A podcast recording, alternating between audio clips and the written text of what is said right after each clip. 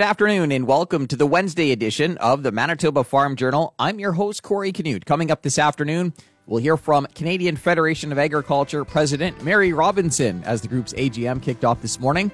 Also, Dr. Sylvain Charlebois, food professor at Dalhousie University, will comment on the situation between Russia and Ukraine. And up first in today's country comment, we'll get an update on the Manitoba Farmer Wellness Program.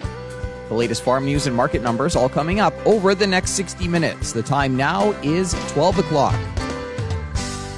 Here's a look at our local news. Good afternoon. You're listening to the Manitoba Farm Journal. The Manitoba Farmer Wellness Program is up and running. I got an update from board member Jerry Friesen. We met our goal there and are are pleased uh, over the course uh, of the last few months. Of course, we did get up applications in for counselors. Uh, we've chosen four of them. They're up on our website. So farmers and their families are now able to go to our website and pick a counselor and book an appointment. All right. And um, for someone who may be interested, uh, just talk a little bit about uh, the process and, and how they um, how they get involved here. Well, the, the, the process is very simple, and that's what we wanted. We wanted to make sure it be very simple. There's no middle people. There's the confidentiality remains in place. Uh, like I said, you, you pick a counselor, you book an appointment, whether that's by telephone or by email, and uh, and those appointments are set up. Uh, we've set it up so that uh, each individual can get six um, six hours of of uh, free counseling, and we said six sessions at the outset, but sometimes sessions are an hour and a half, so we're, we're capping it at the at the six hours total and uh, all that we get, the only information we get at the Farmer Wellness Program is that Counselor A saw a client, and and what we what we're hoping for is the only information we'd get is gender, age, what type of farm they have, and what RHA is in, so that we can kind of track what's going on. And Jerry. Um, talk a bit about just the overall goal behind the program. You know, what's what sort of need you're looking to to fill there. Yeah, Corey, we've said from the outset that, that we're filling a gap. Um, as you're well aware, and as your listeners are well aware, we've had the Manitoba Farm and Rural Stress Line in Manitoba now for 22 years, I believe.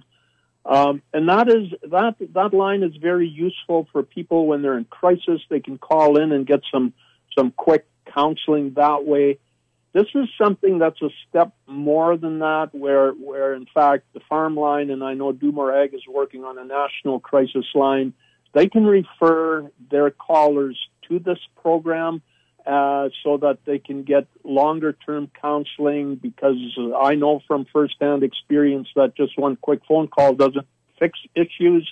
And so those those free counseling sessions is something that can be very helpful for for individuals. All right, and um, again, where do where do people go uh, to find out more? They can just very simply go to ManitobaFarmerWellness.ca. Uh, the information is there, uh, how to book an appointment, and also I'd like to throw this out there for those businesses in particular that deal with farmers. We are still looking for support. This is being funded by industry supporters. And so we would love to have donations from all those people out there that have farmers as clients. I would just challenge everybody. Uh, there's no harm in checking it out, and I would like everyone to have a level of comfort in clicking that button and making an appointment because it's okay to not be okay, and it's okay to reach out for help. That was Jerry Friesen, a board member with the Manitoba Farmer Wellness Program, updating us on the program, which is now operational. A look at what's happening in the markets this afternoon is coming up. Good afternoon. I'm Corey Canute. The 2022 Seed Summit wrapped up last week. Gunter Jochum, president of the Western Canadian Wheat Growers, provided closing remarks. It was really amazing over the past three summit sessions, the amount of engagement. When the growers were approached to be a partner in the seed summit, honestly, we had no idea what the summit was about or what the seed regulation modernization entails. And, and I believe most farmers across Canada have no idea either. After a bit of research, we quickly realized the opportunity to be one of many voices to aid this important process. It has been more than 30 years since the last seed regulation update, and a lot has changed and lots will change going forward. It's imperative to hear from all stakeholders before CFIA makes those changes. The Seed Summit brought together the entire value chain from producer to end user and the seed sector.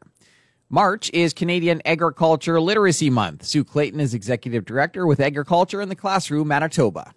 It's so important. Our goal in Agriculture in the Classroom, Manitoba is that we want all educators and students to be agriculturally literate. So that means that they understand and value the contribution of agriculture to society. And really, when so many of us are, are disconnected from the farm, we're two, three, four generations removed from the farm, we don't understand how our food is grown or how it shows up on the grocery store shelves. Uh, one in eight jobs in Canada are directly linked to agriculture. It's a massive driver of our economy and a huge employer. Visits will be virtual again this year, with volunteers visiting 501 classrooms, reaching over 11,000 students. In addition, Agriculture in the Classroom is hosting a stop on Canada's Great Canadian Farm Tour March 15th at Smith Family Seeds in Pilot Mound. And yesterday, Federal Agriculture Minister Marie Claude Bibeau announced funding of up to $770,000 for the Canada Organic Trade Association to support market development for organic products. The funding will help create domestic and international export opportunities and promote the Canada Organic brand. The project includes the development of market activities at major food shows in Germany and the U.S., with additional activities related to market accessibility and technical assessments. The investment made under the AgriMarketing Program will support the association in welcoming incoming missions, offering retailer training creating market reports, and developing a directory of organic producers and exporters. That was a look at today's farm news. I'm Corey Canute.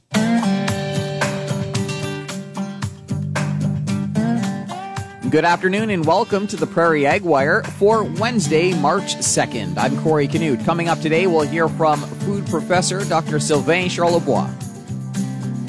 Food professor Dr. Sylvain Charlebois at Dalhousie University joins us now to give his thoughts on Russia's invasion of Ukraine. Ukraine, uh, along with Russia and Belarus, are, are agricultural powerhouses, and uh, and they do feed a lot of people. Uh, they export a lot of grains.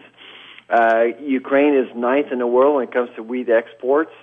Uh, both uh, Russia and Ukraine represent about 25% of of corn exports as well and you, you're already seeing it on on world markets. Uh, some commodities are way more expensive than just a month ago, which will impact processing. Uh, access to some of those grains have actually been blocked as well.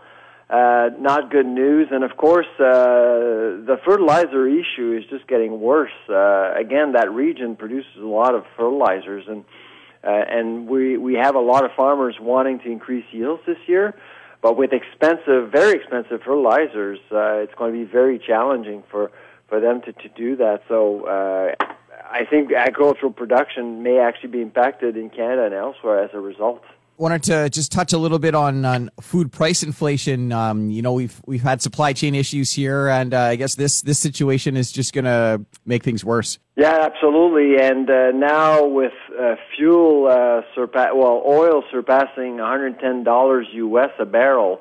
Uh, we can see, we can feel that there's there's a bit of a super cycle going on right now.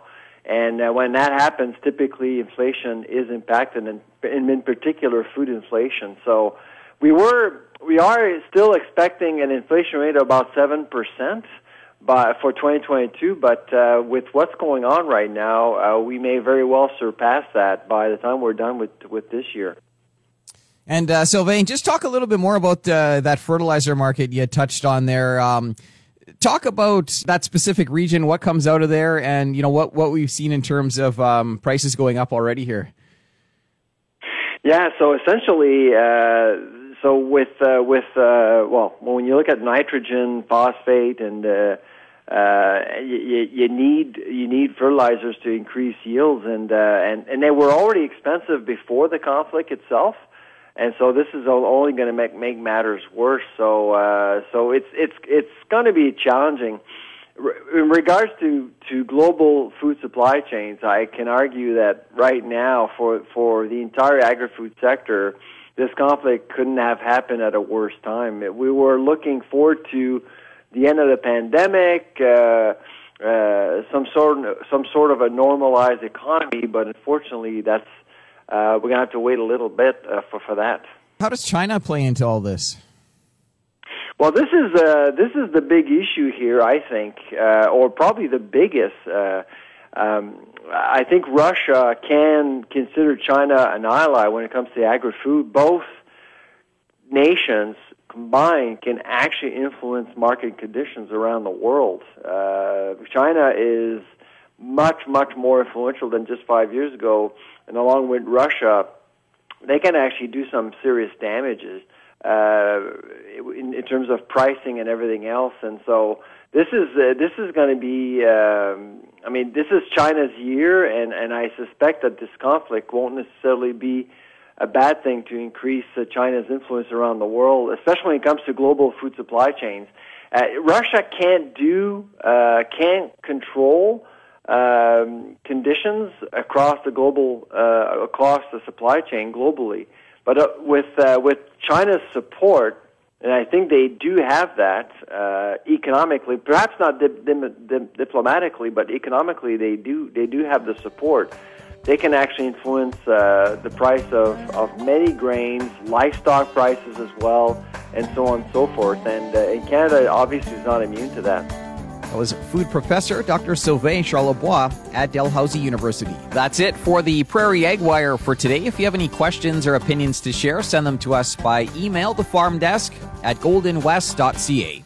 I'm Corey Canute. Thanks for listening and have a great afternoon.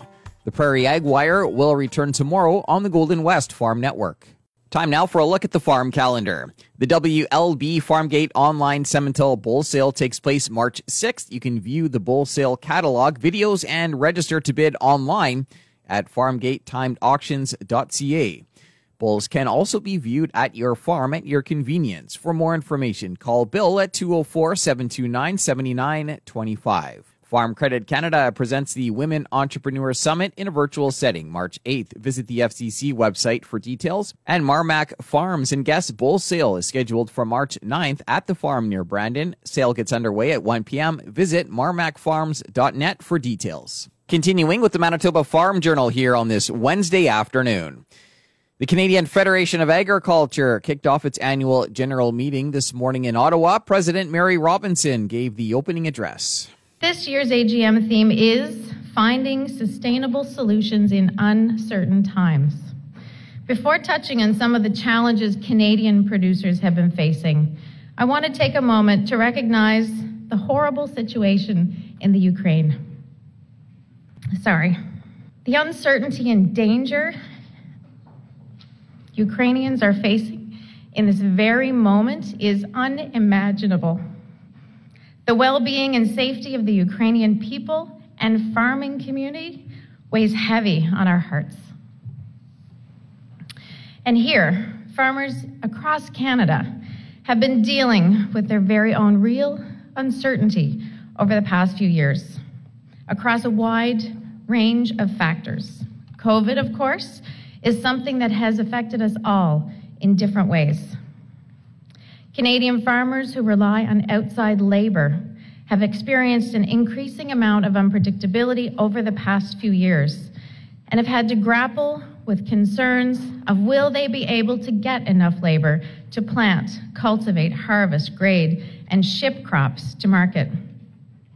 Farmers continue to face the pressure and stress of keeping staff safe during this pandemic, and this pandemic seems to continuously throw curveballs at us. Farmers in the prairies have endured the worst drought in 70 years, leaving a hay shortage that has made it difficult or next to impossible to feed animals. Farmers in British Columbia were hit with consecutive floods that had absolutely devastating and far reaching impacts. Farmers in Prince Edward Island have been blindsided by the loss of access to the significant and long standing USA mainland fresh and seed potato markets. Supply chain issues have been dramatically have dramatically increased the costs of farming across the board, making everything far more expensive and not necessarily even available.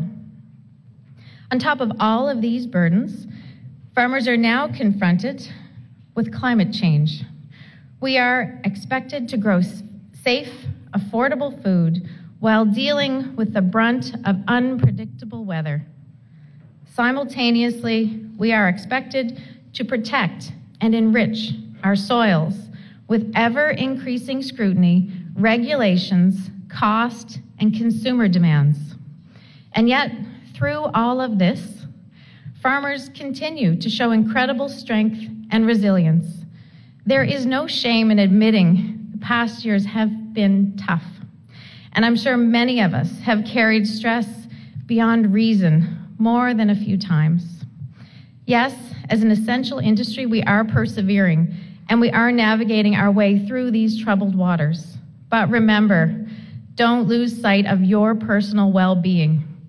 Farming may be in most of our blood or DNA, but at the same time, each of us is more than just our farm.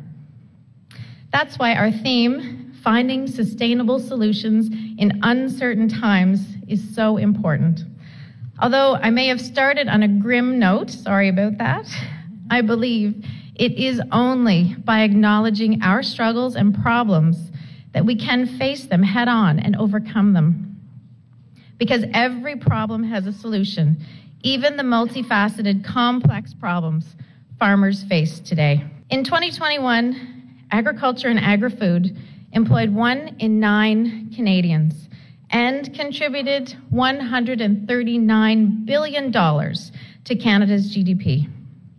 Our sector has been identified by government and leading financial institutions as being poised for explosive growth if the right investments, policies, and infrastructure are put in place. Canadian agriculture is in a unique position when it comes to long term sustainability and growth. While most industries can only hope to curb their emissions, agriculture has the potential to be a natural climate solutions provider and net carbon sink. With technologies and practices, we can trap carbon in the soil, keeping it out of the atmosphere and improving our soil health. Other innovations have astounding potential, like livestock feed additives that have been proven to reduce cattle methane by more than 50%. I believe 2022 will be the year that we find sustainable solutions in uncertain times. I believe our industry will be a shining example of how a sector can grow in a truly sustainable manner, not only environmentally, but also socially and financially. Sustainable growth in agriculture can be a win win for both farmers and society, providing food for a growing world population while strengthening the land we use for the generations to come and by reducing emissions overall. Thank you for joining us today and taking part in this wonderful conference, which we, we will delve into many of the topics I've covered. I hope we all come out of this energized and ready to find the solutions. That was Canadian Federation of Agriculture President Mary Robinson speaking this morning at the group's annual general meeting. Another look at what's happening in the markets heading into the close is coming up in just a moment. Time now for another look at today's farm news. Agriculture in the Classroom expects to reach over 11,000 students in March during Canadian Agriculture Literacy Month. Sue Clayton is Executive Director with Agriculture in the Classroom, Manitoba. Last year it was about 9,000, so every year we seem to grow by about 20% for this program. There'll be volunteers that will be virtually presenting in classrooms, chatting to kids. Normally we're in classrooms in person. So the volunteers will be doing about a 20 minute chat with students virtually and talking about how all of agriculture starts with the seed and whether it's to grow your, a crop or whether it's to feed their animals. That's really the theme of Canadian Agriculture Literacy Month for us this year. In addition, Agriculture in the Classroom is hosting a stop on Canada's Great Canadian Farm Tour March 15th at Smith Family Seeds in Pilot Mound. And the president of the Western Canadian Wheat Growers provided closing remarks last week during the final session of the 2022 Seed Summit. Here's Gunter Jochum. Showing up like this is what it takes to develop a seed system that works for us all. Everyone may not be on the same page, but we need to come together to explore options and solutions. We encourage everyone to engage in the SRM process and to keep these discussions going. The Seed Summit's intention was to bring together the value chain from the seed sector to producer to end user to raise awareness about the seed regulatory modernization with the various segments impacted and provide additional inputs to the process. I'll be back after this to wrap up today's program. We've come to the end of another Manitoba Farm Journal. I'm your host, Corey Canute. If you have any questions or comments, you can reach us by email, the farm desk at goldenwest.ca. Today's closing numbers with more in depth commentary on what's happening in the markets is coming up at 10 to 2 on the Markets Farm program. Coming up on tomorrow's show, we'll touch base with the Canadian Canola Growers Association. Thanks for listening and have a great afternoon. Hope you can join us back here tomorrow starting at 12 noon.